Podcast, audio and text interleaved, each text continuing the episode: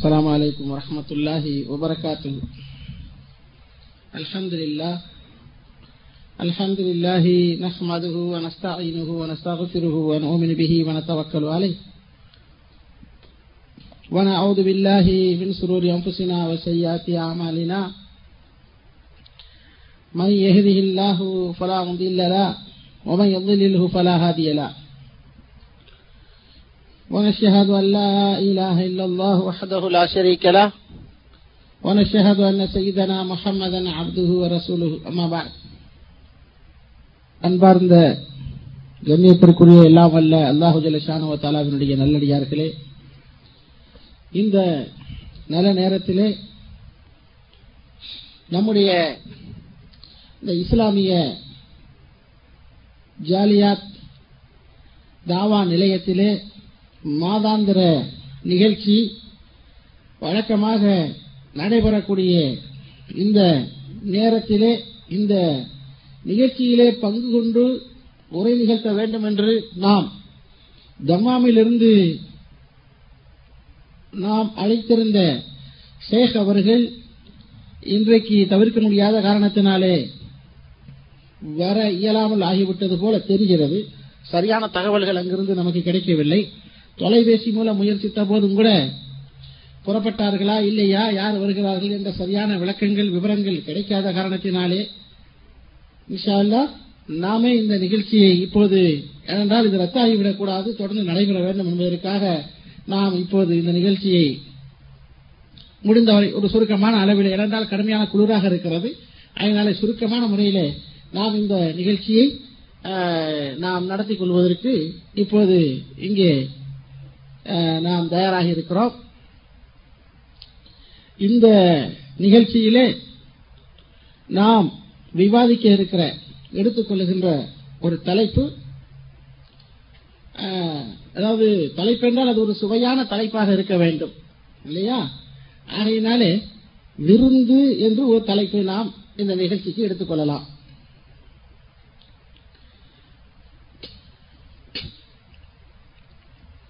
விருந்து என்று சொல்லுகிற போது இது சாதாரணமாக எல்லாருக்கும் தெரியும். விருந்து என்று சொன்னாலே யாராவது வெளியில இருந்து வர்றவங்க நம்ம வீட்டில் சாப்பிடுறது. அது பேர் தான் விருந்து. இல்லையா? இப்போ மார்க்க ரீதியாக விருந்து என்றால் என்ன? யாருக்கு விருந்து கொடுக்கறது? எதற்கு விருந்து கொடுக்கலாம்? விருந்தினுடைய தன்மை என்ன? அதெல்லாம் நாம வந்து தெரிந்து கொள்வது அவசியம். ஏன்னா இன்னைக்கு நிறைய பேர் தெரியாம குழப்பிக்கிட்டு இருக்காங்க. அதனாலேயே நம்முடைய சமூகத்தில் ஏகப்பட்ட விதத்துகள் அரங்கேறி கொண்டிருப்பதை பார்க்கிறோம். அல்லாஹு தாலா திருமறை குரானிலே நபிகள் பெருமானார் சல்லா அலிஸ்லாம் அவர்களை பார்த்து ஒரு வார்த்தையை சொல்லுகிறான் ஐயாயிரம் ஆண்டுகளுக்கு முன்னாலே நபீனா இப்ராஹிம் அலி இஸ்லாம் அவருடைய வாழ்க்கையிலே நிகழ்ந்த ஒரு நிகழ்ச்சியை அல்லாஹ் குரானிலே சொல்லி காட்டுகிற போது அல்லா தாக்க ஹதீஸ் லைஃப் இப்ராஹிம். இப்ராஹீமுடைய விருந்தினர்களை பற்றிய செய்தி உமக்கு தெரியுமா என்று ஆரம்பித்து ஒரு சம்பவத்தை அல்லாஹ் குரானிலே சொல்லி காட்டுகிறார். நீங்கள் விருந்து என்று சொன்னால் இதற்கு நபி இப்ராஹிம் அலி இஸ்லாம் அவர்களை ஒதுக்கிவிட்டு விருந்து என்ற தலைப்பை பற்றி நாம் விவாதிக்க முடியாது. ஏனென்றால் விருந்தாளி இல்லாமல் உண்பதில்லை என்ற ஒரு வழக்கத்தை இப்ராஹிம் அலி இஸ்லாம் அவர்கள் கொண்டிருந்தார்கள் என்று நாம் வரலாறிலே படிக்கிறோம். அப்படிப்பட்ட இப்ராஹிம் அலி இஸ்லாம் அவர்கள் குழந்தை இல்லாமல் இருந்தார்கள் சுருக்கமா. அப்படி குழந்தை இல்லாமல் இருந்த நேரத்திலே அவர்களுக்கு ஒரு குழந்தை பிறக்கப் போவதாக செய்தியை சொல்லுமாறு அல்லாஹ் இரண்டு மலக்குமார்களை அனுப்பி வைக்கிறார் அந்த ரெண்டு மலாய்க்கத்துமார்களும் அங்கே வருகிறார்கள். வந்த அவர்கள் இப்ராஹிமுடைய கதவை தட்டுகிறார்கள். கதவை திறந்து உள்ளே போகிறார்கள். இவர்களைத்தான் அல்லாஹ் இப்ராஹிமின் விருந்தினர்கள் என்று சொல்லுகிறார். இப்ராஹிம் அலி இஸ்லாத்துடைய அந்த நடவடிக்கைகளை கூர்ந்து பார்த்தாலே பாதி இந்த விஷயத்துல பாதி நமக்கு புரிஞ்சிடும் இப்ராஹிம் அலி இஸ்லாம் வந்தவுடனே அகலிஹி என்று அல்லா சொல்றான். உடனடியாக இப்ராஹிம் அலி இஸ்லாம் அந்த மலாய்க்கத்துமார்கள் வர்றாங்க. வருகிற மலாய்க்கத்துமார்கள் மனித மனித வடிவத்திலே மனித உருவத்திலே வருகிறார்கள். அப்படி வருகிற அவர்களை பார்த்தவுடனே இப்ராஹிம் நபி என்ன செய்கிறார்? அவங்கள வாங்க உட்காருங்கன்னு சொல்லி உட்கார வச்சு வேகமா போறார். உடனடியாக வேகமா போய் தன்னுடைய மனைவி இடத்தில் சொல்லுகிறார் சமீன் ஒரு நல்ல கொழுத்த நல்ல கன்று குச்சி ஒன்று அவங்க வீட்டுல இருக்குது. மனைவிட்ட போய் சொல்றாரு சாப்பிடுறதுக்கு ஏதாவது இருக்குதா? ஸ்பெஷலா அந்த அம்மா சொல்றாங்க இப்போதைக்கு உடனடியா ஒண்ணும் இல்லையே. அப்ப நம்ம வீட்டுல ஒரு கண்ணு குட்டி நிக்குது. உடனடியா அறுத்துது உடனே அறுத்து வேக வேகமா அதை சமைச்சு ரொம்ப சீக்கிரமாக உணவு தயார் செஞ்சு கொண்டுட்டு வந்து கொடுக்கிறார். கொண்டு வந்தாச்சு. என்று சொல்றாங்க. அப்ப கொண்டுட்டு வந்து வைக்கிறாங்க. வைக்கிற போது பக்கத்துல கொண்டாந்து வைக்கிறாங்க. நல்லா தெரிஞ்சுக்கணும். அப்படி வைக்கிற போது அந்த மலாய்க்கிட்டுமார்கள் சொல்றாங்க அல்லா குலூன் இப்ராஹிம் சொல்றாங்க சாப்பிடலையா? உட்காருங்க சாப்பிடுங்க. இதுல வேடிக்கை என்னன்னா வந்த ஆளுங்க யாருன்னு கூட இன்னும் விசாரிக்கல. விசாரிச்சிருந்தா மலாய்க்கிட்டுமார்கள் முதல்ல தெரிஞ்சிருக்கும் இல்லையா? இவங்க என்ன செய்யறாங்க வந்த உடனே முதல்ல சாப்பாடு ஏற்பாடுவாங்க எப்படி சூழ்நிலை வந்திருப்பாங்களோ பசியோட வந்திருப்பாங்களோ. அப்ப இதுல இருந்து என்ன தெரியுதுன்னா நமக்கு ஒரு விருந்தினர்கள் வர்றாங்கன்னு வைங்க. இப்ப நம்ம என்ன செய்யணும்னு சொன்னா வந்தவங்கள முதல்ல முதல்ல அவங்க சாப்பிடுறதுக்கு ஏதாவது கொடுக்கணும். வந்த உடனேயே முதல்ல அவங்களுக்கு சாப்பிடுறதுக்கு ஏதாவது கொடுக்கணும். வர வழியில சாப்பிட்டு இருக்கலாம் சாப்பிடாமல் இருக்கலாம்.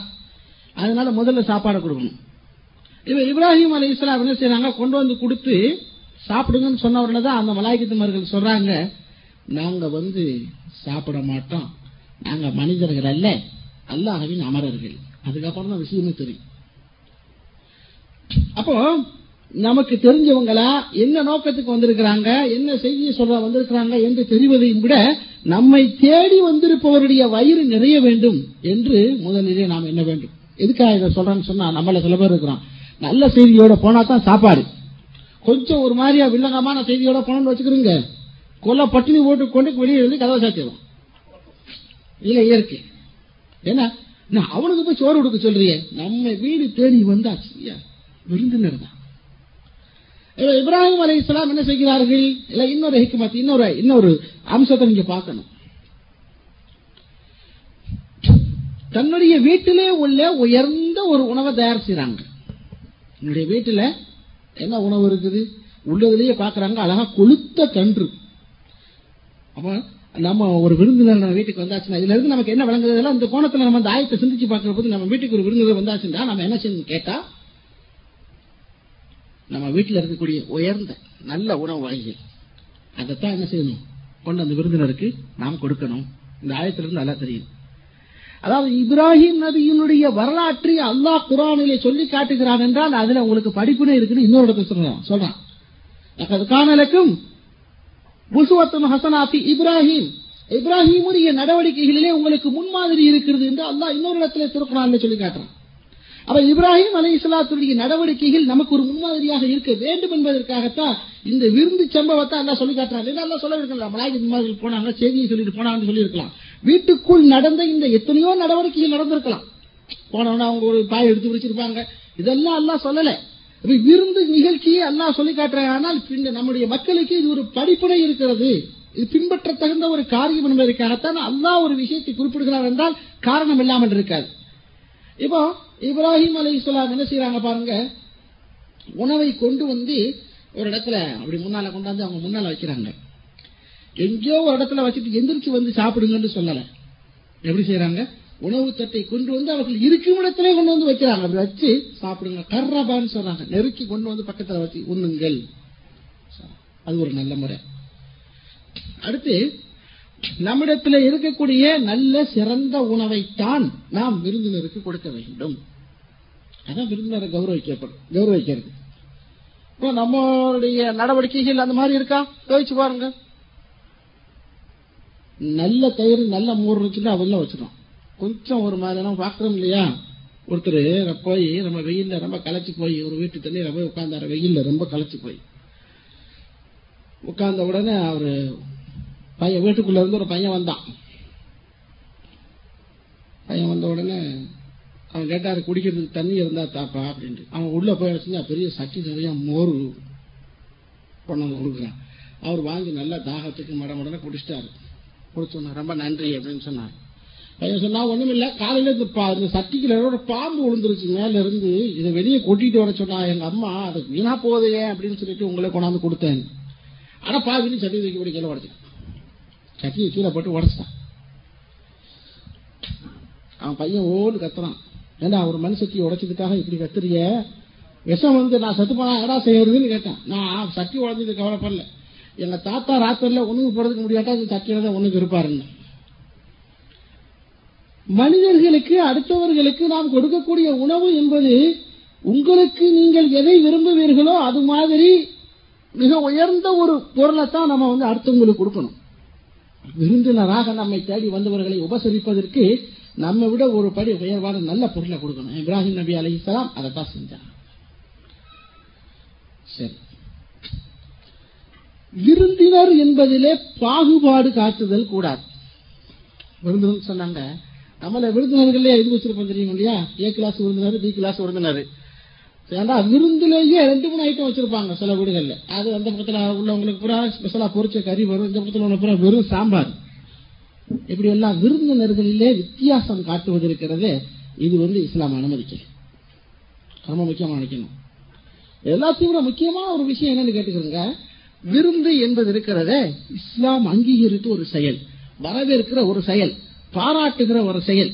இதிலே நீங்கள் அல்லாவுக்காக என்று அந்த விருந்து செய்யணுங்க. விருந்து என்பது எதுக்கு இருக்கணும்? நம்ம என்ன நினைக்கிறோம்? மனிதனுக்காகத்தான் செய்யறாங்க. சம்பந்தப்புறத்துல இருந்து நம்ம வீட்டுக்கு வந்தாச்சுன்னா கோழி அறுத்து ஆடை அறுத்து செய்யறது. மற்றபடி நமக்கு வேண்டியவங்க வந்துட்டு அவர் காரணம். அவர் அவரை கொண்டு ஒரு காரியம் நடக்க வேண்டுமானால் அவரை குளிப்பாட்டுறதுக்காக அவரை சந்தோஷப்படுத்துறதுக்காக செய்யறது அதல்ல. இவர்கள் எந்த நோக்கத்துக்கு வந்திருந்தாலும் நம்மை தேடி விருந்தினராக வந்திருக்கிறார்கள் என்ற காரணத்தினாலே அஜுரும் அல்லா அல்லாஹ்விடத்திலே கூலி கிடைக்கும் என்ற எண்ணத்திலே செய்யப்படுவதுதான் விருந்து.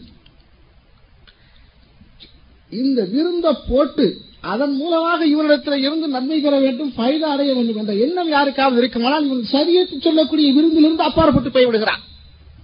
அதை நம்ம முக்கியமா மனசுல வச்சுக்கணும். ஒரு விருந்தாளிக்கு ஒரு கேத்தனியை போட்டு கொண்டாந்து கொடுக்கிறோம் ஏன்னா இவர் இதன் மூலமாக அவரை சந்தோஷப்படுத்தி நம்முடைய காரியத்தை சாதிக்கணுங்கிற நோக்கம் அதில் இருக்கக்கூடாது.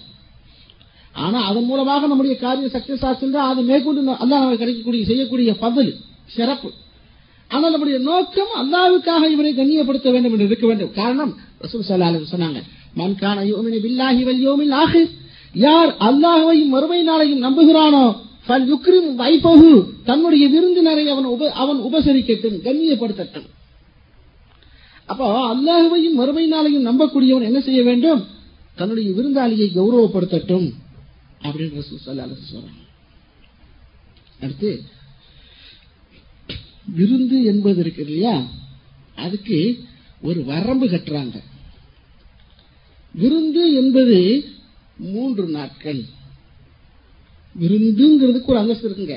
இப்போ ஒருத்தர் நம்ம வீட்டுல வந்து ஒரு ஒரு மாசம் தங்கி சாப்பிடுறாரு அது வேற விஷயம். ஆனா விருந்து என்ற தன்மை இருக்கிறதே விருந்து என்று செய்யறோம் இல்லையா அதுக்கு அல்லாஹால ஒரு ஸ்பெஷல் கூலி கொடுக்குறாங்க. விருந்தாளியை கௌரவப்படுத்தக்கூடிய விதத்திலே அவருக்கு நாம சில நடவடிக்கைகளை எடுக்கிற போது அதுக்கு அல்லாஹால கூலி கொடுக்கிறான். இந்த விருந்து என்ற அந்தஸ்து என்பது மூன்று நாட்களுக்குத்தான் ஆமா வரா அதுக்கு வ- வராதாளிக்கு அதுக்கு பின்னாலே உள்ளது என்னன்னு சொன்னா சொல்றாங்க சதகா. மூன்று நாட்களுக்கு பின்னாலே கொடுக்கக்கூடியது என்னது? அது விருந்து அல்ல அது. வைஃப் அல்ல அது. சதக்கா கொடுக்கறதுனால சதக்கா செய்யற நன்மை கிடைக்கும். அவ்வளவுதான்.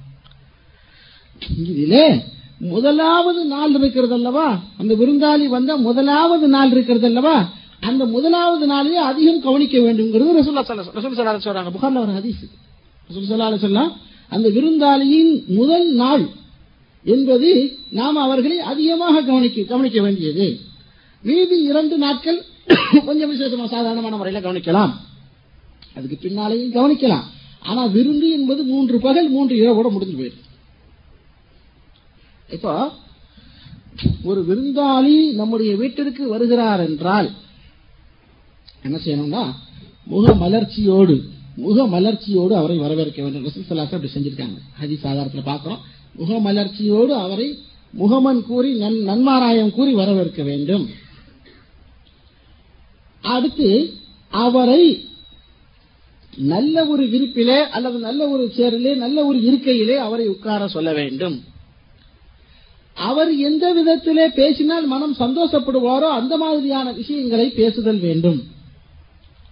அவருக்கு மனச்சங்கடம் தரக்கூடிய செய்திகளை நாம் அவரிடத்திலே பேசக்கூடாது.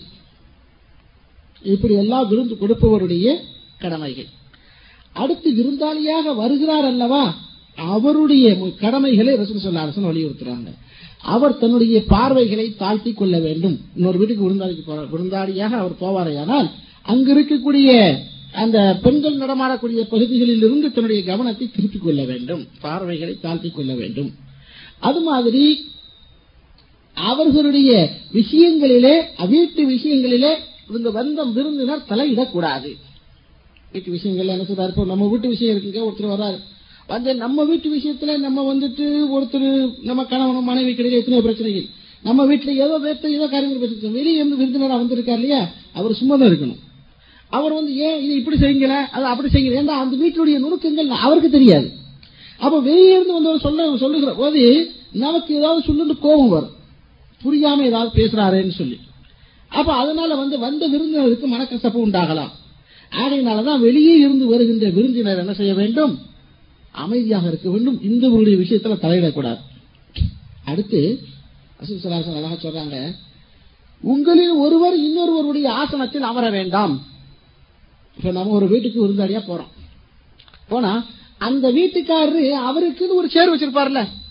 அவருக்கு என்று சில பொருள்களை வச்சிருப்பாங்க. அவங்க வந்து அதெல்லாம் உட்காருவாங்க அதெல்லாம் சாப்பிடுவாங்க. இந்த மாதிரியான சில பொருள்களை உபயோகப்படுத்த வச்சிருப்பாங்க.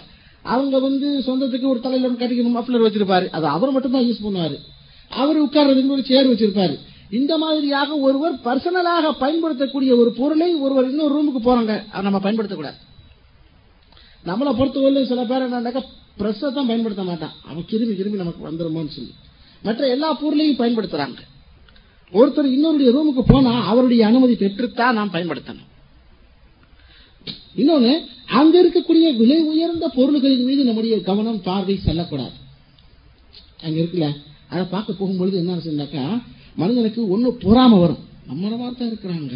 ஆனா இவன் பாரு இவ்வளவு தூரத்துக்கு உயர்ந்து நல்ல சாமான்கள் எல்லாம் வச்சிருக்கிறாங்க. அல்லது இவன் வழிகிட்டு போவதற்கு அது வாய்ப்பாகிவிடும்.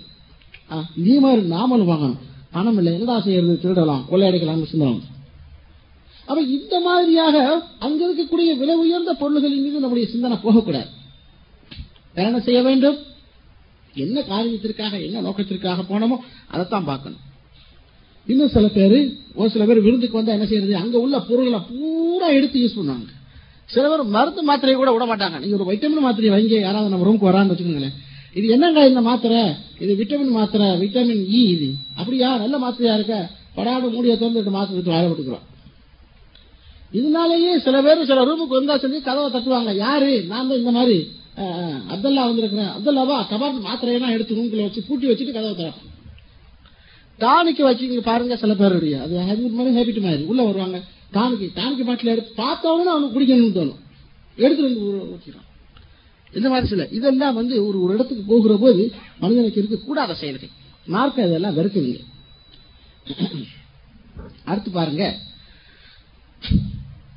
விருந்தினருக்கு நாம வந்து அவரை பக்கத்துல ரசூல் சல்லா அலிஸ்லம் ரசூல் சல்லா அலிஸ்லம் அவர்களிடத்துல விருந்தாக போன ஒருத்தர் ஒரு ஹதீஸ்ல அறிவிக்கிறார். அவர் சொல்றாரு நான் போய் உட்கார்ந்த உடனே ரசூல் சல்லா அலிஸ்லம் என்னை பக்கத்துல நெருங்கி வந்து உட்காருங்கன்னு சொல்லி பக்கத்துல கூப்பிட்டு உட்கார வச்சு ரொம்ப அன்போடு பேசினார்கள். அப்படின்னு சொல்றாரு. அப்ப நாம விருந்தினர்கள் என்ன செய்யணும்னு சொன்னா நாம ரொம்ப அன்போடு நம்ம நெருக்கமா உட்கார்ந்து பேசணும். அப்படி உட்கார வச்சு நம்ம விருந்தினர்கிட்ட பேசக்கூடாது. இஸ்லாம் வந்து ரொம்ப நெருக்கமாக உட்கார வைத்து அவர்களை பேசுமாறு நமக்கு வந்து உத்தரவு அடுத்து விருந்தினர்கள் வந்திருக்கிற போது நம்முடைய சக்திக்கு மீறி கஷ்டப்படணும்னு அவசியம் இல்லை. ஒரு விருந்தினர் வர்றாங்க நம்முடைய சக்திக்கு மீறி கஷ்டப்பட்டு நாம வந்து சிரமப்பட்டு அவங்களை கவனிக்குங்கிறது மார்க்கத்தில் அனுமதி இல்லை. அடுத்து நாம ஒரு பொருளை அந்த விருந்தினருக்காக நாம் தயார் செய்கிற போது நம்மிடத்திலே இல்லாமையாக இருக்கிறது என்று நீங்கள் வெட்கப்பட வேண்டிய அவசியம் இல்லை. ஏண்டா எல்லா வீடுகளிலேயும் எல்லா நேரங்களிலேயும் எல்லா பொருள்களும் இருக்கும் என்பதற்கு எந்த உத்தரவாதம் கிடையாது. சில நேரத்தில் போஸ்ட் ஆபீஸ்லயே ஸ்டாம்ப் இல்லைன்றான். சில நேரத்தில் பேங்க்லயே சில்லறை இல்லைன்றான். பாக்குறோம். அப்போ எல்லா வீடுகள்லயுமே டீ தூள் இருக்குமா? எல்லா நேரத்திலையும் சில நேரத்தில் இல்லாம போயிடலாம். சில நேரத்தில் காஃபி இருக்கலாம். அப்ப இதுக்காக வேண்டி சில பேர் என்ன செய்யறாங்கன்னு சொன்னா ரொம்ப வைக்கப்படுறாங்க. இல்ல. இல்லாமை என்பது மனிதனோடு இருக்கக்கூடியது. அதற்கு பெருமானார் சல்லா அலி செல்லம் அவர்களிடத்தில் ஒரு விருந்தினர் வருகிறார். அப்படி வரக்கூடிய அந்த விருந்தினர்கள் உட்கார்ந்த உடனே பள்ளிவாசல் வசதி நபையில் உட்கார்ந்து வெளியூர்ல இருந்து விருந்தினர்கள் வந்தாச்சு இப்படி விருந்தினர்கள் வந்த உடனே ரசூல் சொல்லாத என்ன செய்யறாங்க இவங்களுக்கு உணவு கொடுப்பதற்காக வேண்டி என்ன செய்யறாங்க தன்னுடைய வீடுகளுக்கு அனுப்புறாங்க. தன்னுடைய வீட்டுக்கு அன்னை ஆயிஷா சித்திகா அல்லாஹு தாலா அனுகா அவங்க வீட்டுக்கு ஒரு சக ஒரு சகாபி அனுப்பி ஒரு வேலையாள அனுப்பி என்னுடைய மனைவிடத்துல உண்பதற்கு ஏதாவது இருந்தா வாங்கிட்டு வான்னு சொல்றாங்க. அவர் போயிட்டு திரும்பி வர்றாரு. வந்து சொல்றாரு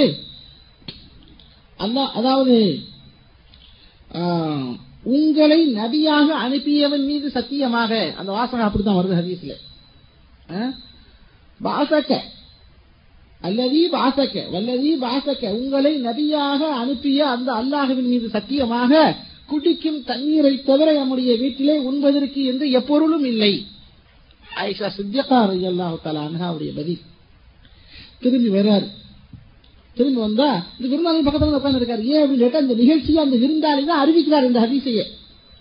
அகமது ஆஹ், இமாம் அத்தா இமாம் மாலிக் ரஹமத்துல்லா அலைஹி அத்தா ஆகிய ஹதீஸ் நூல்கள்ல புகார்லோட இந்த ஹதீஸ் வருது. அவர் தான் இந்த ஹதீஸ் அறிவிக்கிறார். திரும்பி வர்றாரு அல்லாவின் தூதரே உங்களுடைய வீட்டுல சாப்பிடுறதுக்கு ஒண்ணும் இல்ல. அப்படியா? அப்ப ரசூல் சொல்லாரு என்ன செய்யறாங்க அப்ப இன்னொரு இன்னொரு மனைவி வீட்டுக்கு அனுப்புறாங்க. அந்த மனைவியுடைய பேர் வரல ஆனா இன்னொரு மனைவி. மஹப்சாவா இருக்கலாம். அனுப்புறாங்க. அங்க போய் ஏதாவது இருக்கான்னு பாத்துருவான்னு சொல்லி. அங்க போறார். போயிட்டு திரும்பி வர்றார். அது சொல்றாரு அதே வார்த்தை ஒரு எழுத்து பசகலை. உங்களை நபியாக அனுப்பிய அல்லாஹவின் மீது சத்தியமாக நம்முடைய வீட்டுல குடிக்கிற தண்ணி மட்டும்தான் இருக்குது சாப்பிடுறதுக்கு எதுவும் கிடையாதுன்னு பதில் வருது. நாமளா இருந்தா என்ன செய்வோம்? வெக்கப்பட்டுரும் ஒரு வீட்டுலதான் அப்படி இன்னொரு வீட்லயும் அந்த மாதிரியா? வெக்கப்பட்டுரும் இல்லையா?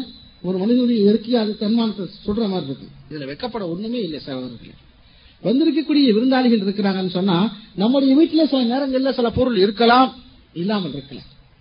இத இது பெருசு பண்ணக்கூடாது. இதுக்காக வெக்கப்படுறதுக்கு அவசியம் இல்லை. இஸ்லாம் வந்து அதை பத்தி ஒன்றும் வந்து வற்புறுத்தலை. இங்க வந்து கஷ்டப்படணும்னு சொல்லல. இப்போ ரசூருல்லா தன்னுடைய எல்லா மன- மனைவிமார்களிடத்தையும் ஆட்களை அனுப்புகிறார்கள். எல்லா வீட்ல இருந்து இதுதான் பதில் வருது. அப்பதான் கேட்கிறாங்க இந்த விருந்தாளிகளுக்கு உணவளிப்பதற்கு உங்களிலே யார் தயாராக இருக்கிறீர்கள்? ஏரஹமஹுல்லா அவருக்கு அல்லாஹ் ரஹமத் செய்வான். அப்படின்னு சொல்றாங்க. இந்த விருந்தாளிக்கு உங்களிலே உணவளிப்பதற்கு யார் தயாராக இருக்கிறீர்கள்? அல்லாஹ் அவருக்கு ரஹமத் செய்வான். அப்படின்னு சொன்ன போது ஒரு சஹாபி எழுந்தார். ஒரு சஹாபி எழுந்தார்ன்றதான் இந்த ஹதீஸ்ல வருது. பொதுவா இந்த ஹதீஸ் நிறைய அகமதுல வருது புகார்ல வருது முஸ்லீம்ல வருது. அவர் யாருங்கிறது தெரியல. முஸ்லிமருடைய இன்னொரு ரிவாயத்துல அபு தல்ஹான் வருது. முஸ்லீம்ல வரக்கூடிய இன்னொரு ரிவாயத்துல அபு தல்ஹா என்று அவருடைய பேரா வருது. ஆனா பல ரிவாயத்துகள்ல அவர் யாருன்னு பேர் குறிப்பிடப்படல. அவர் எந்திரிச்சு சொல்றாரு அல்லாஹவின் திருத்தூதரே நானும் அந்த விரு- அந்த அந்த விருந்தினர்களுக்கு உணவளிக்கிறேன் இப்போ இதுல பல படிப்பினைகள் நமக்கு இருக்கு. அப்புறம் இந்த ஹதீஸுடைய மிச்சம் தொடர் இருக்கு. அது அப்புறமா பார்க்கலாம். இதுல இருந்து நமக்கு என்ன படிப்பினைகள் கிடைக்குது? நம்முடைய சக்திக்கு உட்பட்ட நம்முடைய ஆதிக்கத்துக்கு உட்பட்ட இடங்களிலே ஒரு இடத்திலே நமக்கு இல்லாவிட்டாலும் இன்னொரு இடத்துல நம்ம என்ன செய்யணும்? விருந்தினர்களை கௌரவப்படுத்துறதுக்காக வேண்டி நாம முயற்சி செய்யணும். தேடி பார்க்கணும். தேடி பார்த்து அதுல நமக்கு ஒண்ணும் நமக்கு கிடைக்கல இல்லாவிட்டால் என்ன செய்ய வேண்டும்? மற்றவர்களிடத்துல அந்த பொறுப்பை நாம் என்ன செய்யலாம்? ஒப்படைக்கலாம். இன்னொருத்தருக்கு என்ன செய்யலாம் அந்த பொறுப்பை? இது வந்து இந்த நடவடிக்கை ரசூல்லாவுடைய இந்த ஹதீஸ்ல இருந்து நமக்கு தெரியும். அடுத்து நம்ம ஒரு இடத்துக்கு போறோம். போனா அந்த வீட்டுல வந்து சில நேரங்கள்ல ஏதாவது வசதி குறைவாக இருக்கலாம். அப்போ அதை வந்து என்ன செய்யக்கூடாதுன்னு சொன்னா அது ஒரு இகழ்ச்சியாக ஒரு தாழ்வாக. ஐயம்மா ரஜுலன் அதாவது எக்- ரஜுலன் ஷர்ரன். ஒரு மனிதனுக்கு தீங்கு என்பது இது போது ஐ யஹ்தகிர மா உத்திய இலைஹி. ஒரு மனிதன் அவனிடத்திலே கொண்டு வரக்கூடிய உணவுப் பொருள் இருக்கிறது அல்லவா? அதை வந்து மட்டமாகவும் கேவலமாகவும் நினைப்பதை விட அவனுக்கு தீங்கு வேற எதுவும் இல்லைன்னு சொல்றான் நம்ம வீட்டில் இருக்கக்கூடிய உணவை நாம கொண்டு வந்து கொடுக்கறோம்னு சொன்னா அதை வந்து உண்ணக்கூடிய விருந்தினர்கள் இருக்கிறார்களே என்னது என்ன சாப்பாடு? நம்ம மட்டமான சாப்பாடப்பா. நம்ம வீட்டுல ஒரு நாள் போய் சாப்பிட்டு நல்லாவே இல்லை. ரொம்ப கேவலம் அது வெளியே வந்து கேவலமா பேசுவது இருக்கிறது இல்லையா? இது மார்க்கெட்ல ஆறாமாக்கப்பட்டது ரசூல் தடை செய்யறாங்க அது மாதிரி நாம் எந்த வீட்டுக்கு விருந்தினராக செல்லுகிறோமோ அந்த வீட்டிலே இருக்கக்கூடிய குறைபாடுகளை வெளியே வந்து சொல்லுவது இருக்கிறது அல்லவா? அதுவும் தவறு. இப்ப இந்த விருந்தினர்கள் வந்தபோது ரசூல் சுல்லாசன வீட்டுல இல்ல. அவங்களுடைய வீட்டுல உண்பதற்கு ஒன்றும் இல்லை. ஆனாலும் அதை அவர்கள் வெளியே வந்து ஒரு நபி இந்த மாதிரி எங்களை அவமானப்படுத்தினாரு. அவற்றை ஒண்ணுமே கிடையாது என்று அவர்கள் கேவலமாக பேசவில்லை. மாறாக ரசூல்லாவுடைய தயால குணத்தையும் தாராள குணத்தையும் புகழ்ந்து சொல்கிறார்கள் இதுதாங்க நல்ல நடைமுறை. எந்த ஒரு வீட்டுக்குள்ளேயும் போய்விட்டு வெளியே வந்து அந்த வீட்டாரை பற்றியோ அந்த வீட்டினுடைய சமையலை பற்றியோ அந்த வீட்டினுடைய உணவுப் பொருட்களை பற்றியோ கேவலமாக பேசுவது விமர்சனம் செய்வது என்பது ரொம்பவும் தவறான காரியம். ஒரு முஸ்லிமுக்கு அது அழகு நடக்குதா இன்னைக்கு? நம்ம வீடுகளில் நிறைய பேர் இன்னைக்கு ஊர்ல பாக்குறோம். என்னென்னமோ விருந்துக்கு வர்றாங்க. வந்து சாப்பிட்டு வெளியே போய் பல்ல குத்திக்கிட்டே பேசிட்டு போவான். என்னத்தையும் ஒழுங்கா வேகவே உடலை இறக்கியே விமர்சனம் இல்லாத விருந்து நீங்க பாத்துருக்கீங்களா எதையாவது சொல்ல பாப்பான் ஒண்ணும் இல்லன்னு சொன்னா கடைசியில வெத்தலை பாக்க வாங்கிட்டு போகும்போது சரியான பூச்சி பாக்க கொடுத்துட்டாண்டாவது சொல்லி திட்டிட்டு போவான். சாப்பிட்டு யாரும் வாசனிட்டு போறது கிடையாது. சாப்பாடு போட்டு திட்டு தான் வாங்குறான் இல்ல இப்ப வாங்க. இப்போ ஒரு விருந்தினர் என்பவர் நம்முடைய வீட்டுக்கு வந்தால் நாம வந்து அதிகமாக முயற்சி பண்ணி சிரத்தை எடுத்து விருந்தனை கவனிப்பது கௌரவி கௌரவம் படுத்துவது என்பது அவசியம்தான். அதாவது வரவேற்கத்தக்க விஷயம் தான். கட்டாயம் இல்லை ஆனால் ஒருவன் அப்படி செய்தால் அதை அல்ல அதை பார்த்து சந்தோஷப்படுகிறான்.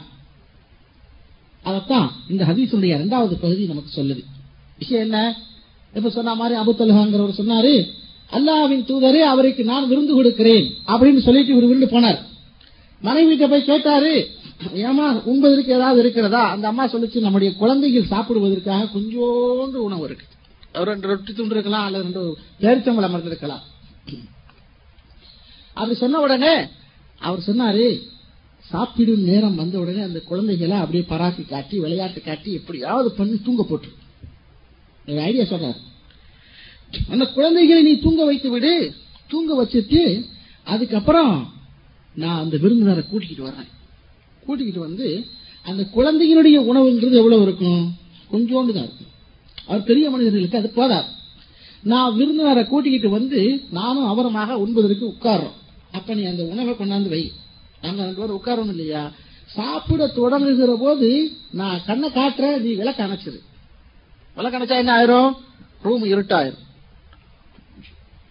இப்ப மாதிரி டார்ச் லைட் இருக்கா? இல்லை. படாது தீப்பெட்டி எடுத்து பத்த வச்சுக்கலாமே நீங்க கேட்கலாம். அப்ப தீப்பெட்டி கிடையாது. அப்ப ஒரு விளக்கு வீட்டுல விளக்கு அணைஞ்சிருச்சுன்னு சொன்னா மறுநாள் பொழுது விடுஞ்சதுக்கு பின்னால யாராவது ஒரு வீட்டுல நெருப்பு இருக்கும். அங்க போய் நெருப்பு வாங்கிட்டு வந்துதான் இவங்க அடுப்பு பத்த வைக்கணும் மறுபடியும் விளக்கு ஏத்தணும். எக்காரணத்தை முன்னிட்டு மறுபடியும் விளக்கு கிடைக்காது. ஆகினால் விளக்கு அணைத்து விடு. நானும் உண்பதாக பாவனை செய்கிறேன். நான் உண்பதாக எண்ணிக்கொண்டு விருந்தினரும் உண்பார். அவர் வயிறு நிறைய சாப்பிடட்டும். என்ன ஒரு தியாக மனப்பான்மை. சிந்திச்சு பாருங்க தனக்கு தன்னுடைய குழந்தைக்கு இருக்கக்கூடிய அந்த உணவை கூட பட்டினி போட்டு விட்டு மண்கான பில்லாகி வல்யோமும் லாகரி பல் பல்யுக்கும் வைபவோ என்ற ரசூலுல்லா சொன்னார்களே என்பதற்காக அல்லாஹவின் திருத்துதர் இவருக்கு யார் உணவளிக்கிறீர்கள் எரஹமஹுல்லா என்று சொன்னார்களே என்பதற்காக அழைத்துக்கிட்டு வந்து ரசூல்லாவுடைய ஒரு சொல்லுக்காக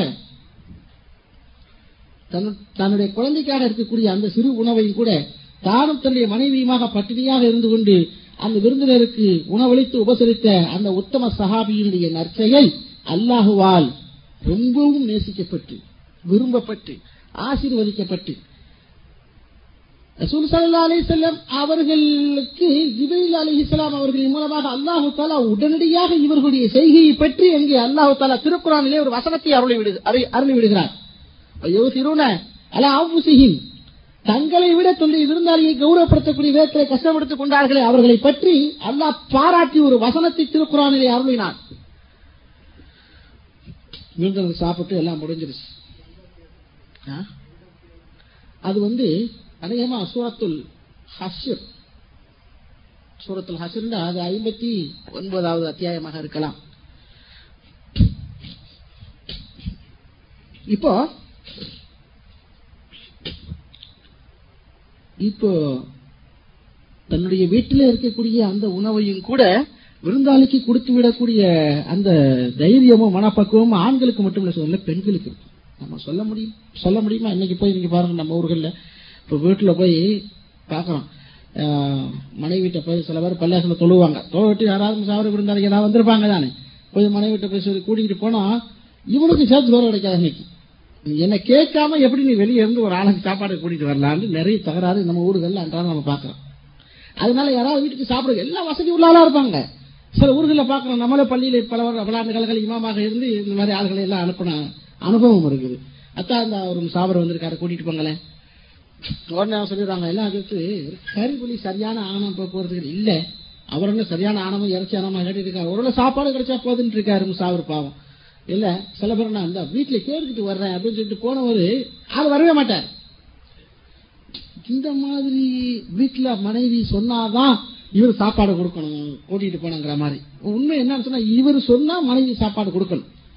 ஒரு உண்மையான மூமினான பெண் இந்த ஹரிஸ் நமக்கு மட்டும் இல்ல யோமின பில்லாகி வலியோமில் ஆகும் அல்லாஹையும் மறுமையையும் நம்பக்கூடியவர்கள் விருந்தாளியை கௌரவப்படுத்தணும்னு சொன்னது ஆண்களுக்கு மட்டுமா? பெண்களுக்கும் தான் சாவர்கள் அதனால என்ன செய்யணும்னு சொன்னா ஒருத்தர் நம்ம பாருங்க மறுநாள் காலையில் இந்த சஹாபி போறாரு. போனவன் ரசூல் ஸல்லல்லாஹு புன்னகை சிந்தியவர்களாக சொல்லுகிறார்கள். அபு தல்ஹா அவர்களே நீங்கள் செய்தியை சொல்ல என்ன பாதுகாத்து விழிப்புணர்வு ஊட்டுறாராம் பதினாலு நூற்றாண்டுகளுக்கு முன்னால் ரசூல் ஸல்லல்லாஹு சொல்லாங்க உன்னுடைய கண்களுக்கு செய்ய வேண்டிய கடமையை கரெக்டா செய்ய பார்வையை தவற விட்டுறாதே. அதை கரெக்டா கழுவணும் சுத்தப்படுத்தணும். அதை உன் ஏழா விலைக்கு கரெக்ட் நேரத்துல தூங்கணும். கஷ்டப்படுத்தக்கூடாது. தூசிகள்ல இருந்து உன்னுடைய கண்ணை பாதுகாத்துக் கொள்ள வேண்டிய உள்ள அடங்கி இருக்குது. فإن ஐனிக்கு عليك ஹக்கன் வலி عليك حقا ஹக்கன் உன்னுடைய உடலுக்கு நீ செய்ய வேண்டிய சில கடமைகளும் இருக்கிறது. இதே மாதிரி ஒரு வார்த்தை சல்மான் ஃபாரிஸ் சம்பந்தப்பட்ட அபுதர்தா சம்பந்தப்பட்ட ஒரு ஹதீஸ்ல இதே மாதிரி ஒரு வாசகம் வருது.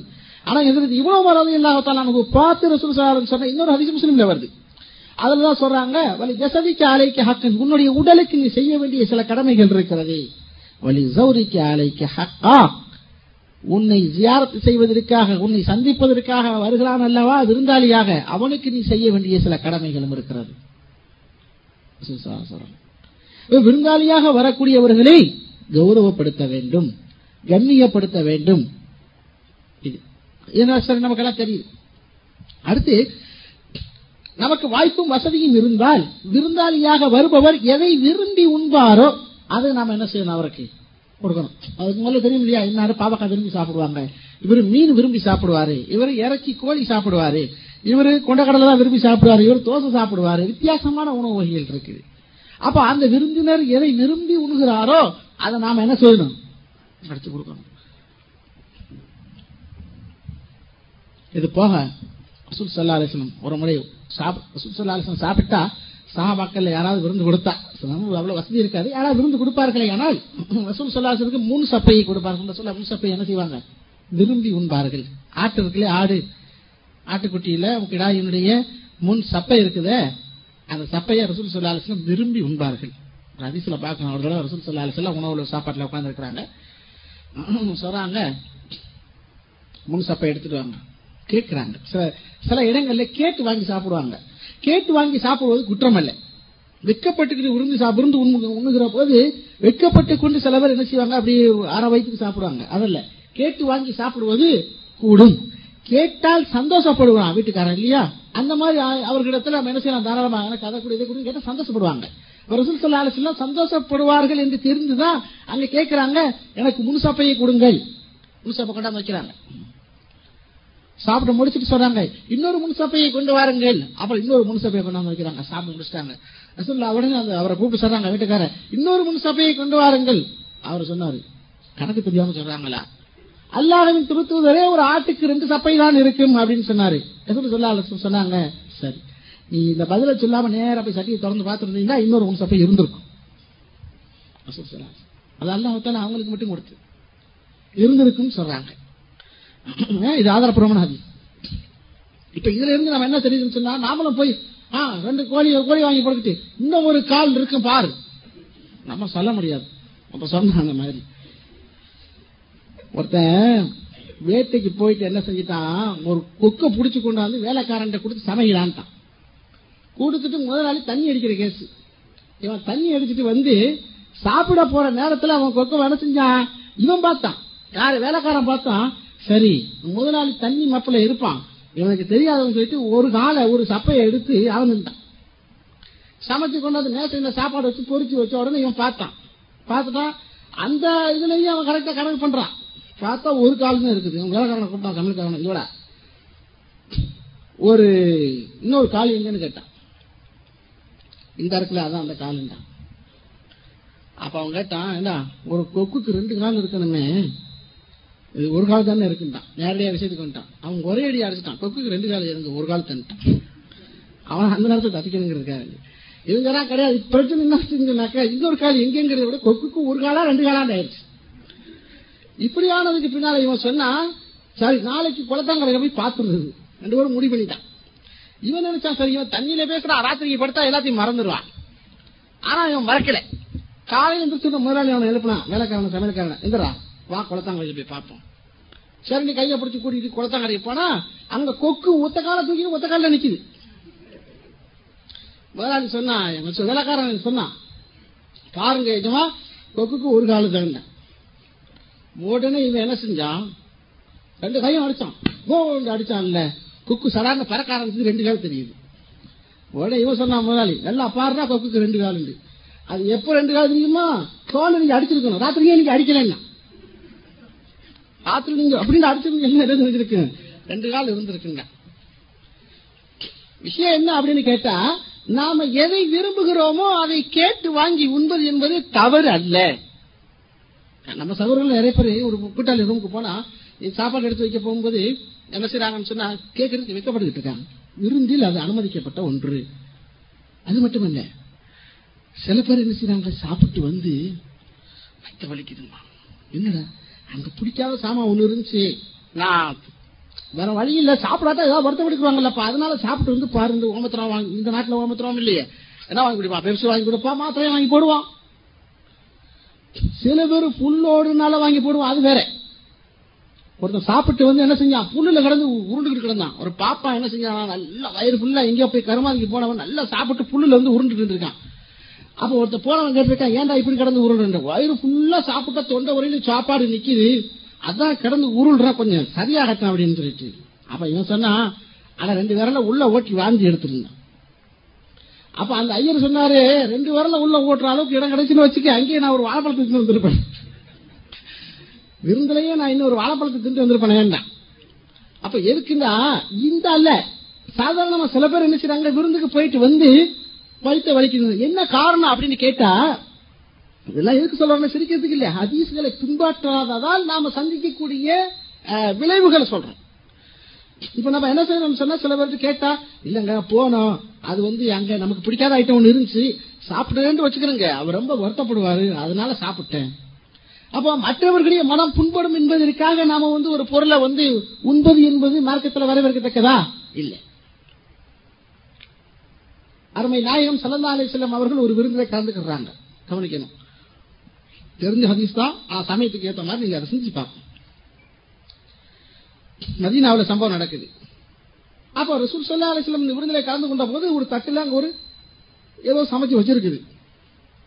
ரசூல் சல்லா அலிஸ்லாம் கேட்கறாங்க என்னன்னு கேட்கறாங்க லிப்புன்னு சொல்றாங்க. லிப்புனா திரும்பியா உடும்பு. உடும்பு சமைச்சு வைக்கப்பட்டிருக்குது.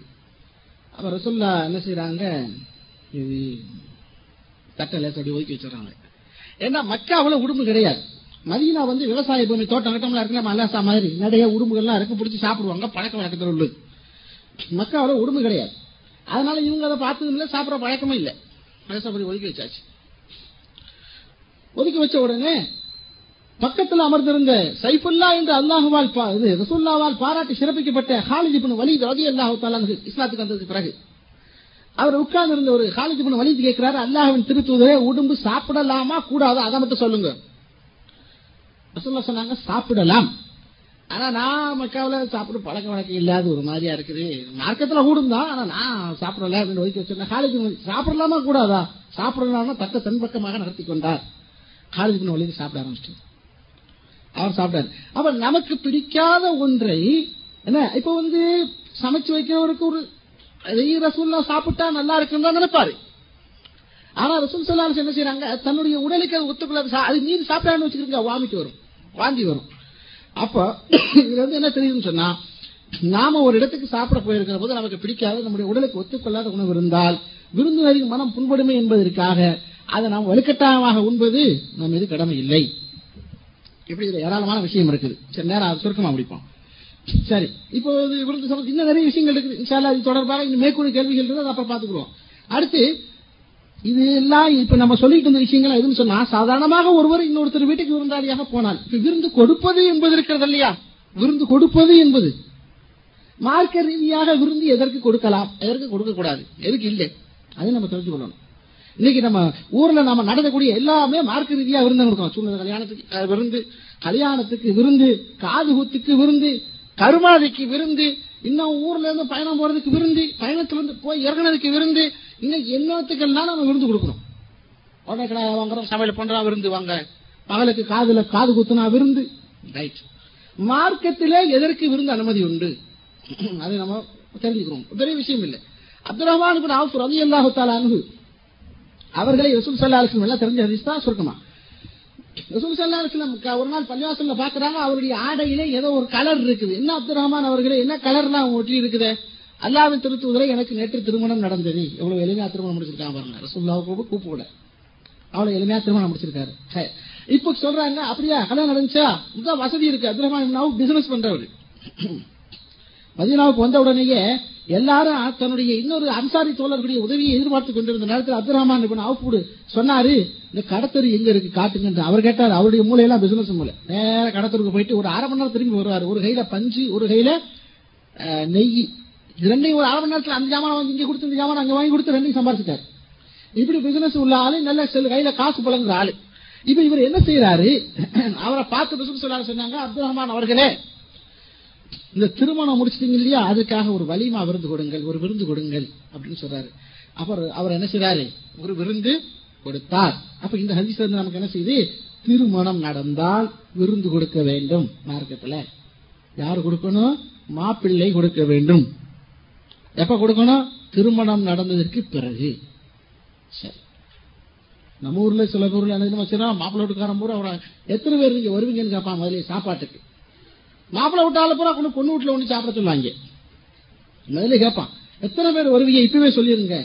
நாங்க வந்து இருநூறு பேர் வருவோம். இல்லங்க அவ்வளவு தூரம் கட்டுப்படி ஆகுது. ஒரு நூறு பேர் வாங்க. கடைசியில் நூத்தி எழுபத்தஞ்சு பேருன்னு பேரா முடியும். முன்னூத்தி எழுபத்தஞ்சு பேர் வந்து நிப்பான். அப்புறம் இவன் சால்னாவில தண்ணி தூக்கி ஊத்தாம என்ன செய்வான் நீ அதை ஒட்டி சண்டை.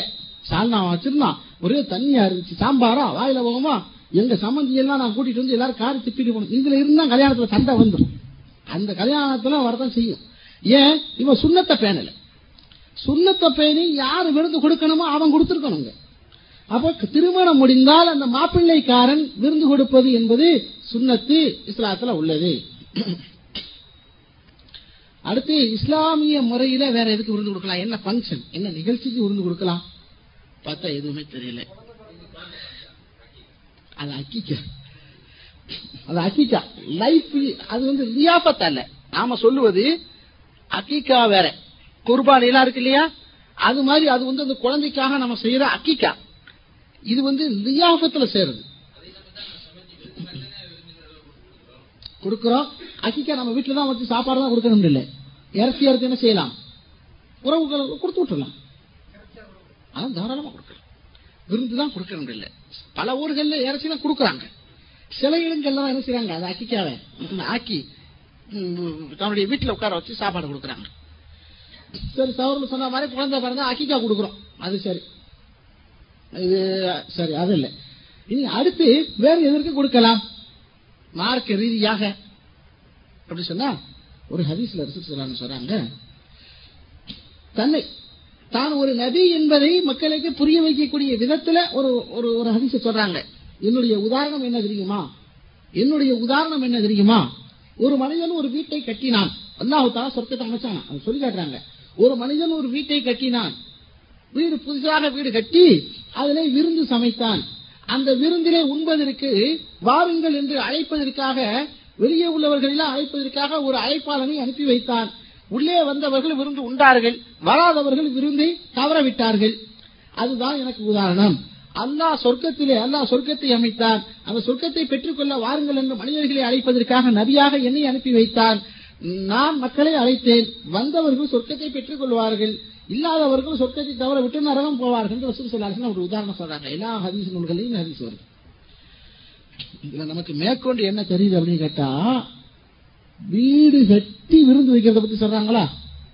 ஆகையினால நாம ஒரு புது வீடு கட்டினால் ஒரு விருந்து வைப்பது மார்க்கத்தில் அனுமதிக்கப்பட்டது. தப்பில்லை. அப்போ நாம ஒரு புதுசா ஒருத்த வீடு கட்டணும்னு வச்சுக்கோங்களேன் நாம என்ன செய்யலாம்? தாராளமாக ஒரு கடாயை அறுத்து அல்லது இறச்சி வாங்கி நல்ல சகோ சொந்தக்காரங்கள சகோதரர்கள் ஊருக்காரர்களை எல்லாம் அழைத்து வாருங்கன்னு சொல்லி அவங்களுக்கு ஒரு சாப்பாடு வச்சு விருந்து வைக்கலாம். அப்ப திருமணம் சகோதரர்கள் சொன்ன மாதிரி என்ன? அத்திக்கா அடுத்து புது வீடு கட்டுதல். இந்த மூணை தவிர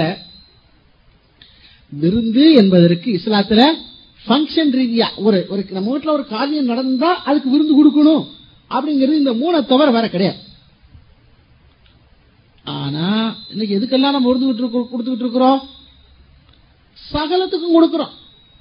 எல்லாத்துக்கும் விருந்து கொடுக்கிறோம். சுண்ணத்து கல்யாணத்துல இருந்து காது குத்து கல்யாணம் வரையிலும் எல்லாத்துக்கும் விருந்து. அப்படி இல்லை. இப்போ இந்த நேரத்தில் ஒருத்தர் கேட்கலாம். சரிங்க. எங்க வீட்டுல எந்த ஃபங்க்ஷனுமே கிடையாது. சும்மா நான் என்னுடைய சகோதரர்கள் சொந்தக்காரங்களை கூப்பிட்டு விழுந்தளிக்கலாம்னு பாக்குறேன் தாராளமா செய்யலாம். நன்மையின் நாடி தடை இல்லை. ஆனா விருந்து என்று இஸ்லாம் அவங்கள அனுமதிச்சிருக்குன்னு சொன்னா ஃபங்க்ஷன் வேற எந்த பங்கன் வேற ஃபங்க்ஷனுக்காக நீங்க வந்து விருந்து கொடுக்கறதுங்கிறது விதத்துங்க சுண்ணத்துக்காக விருந்து கொடுக்கறது இல்லையா? கூடவே கூடாது. அதை நிறுத்தணும்.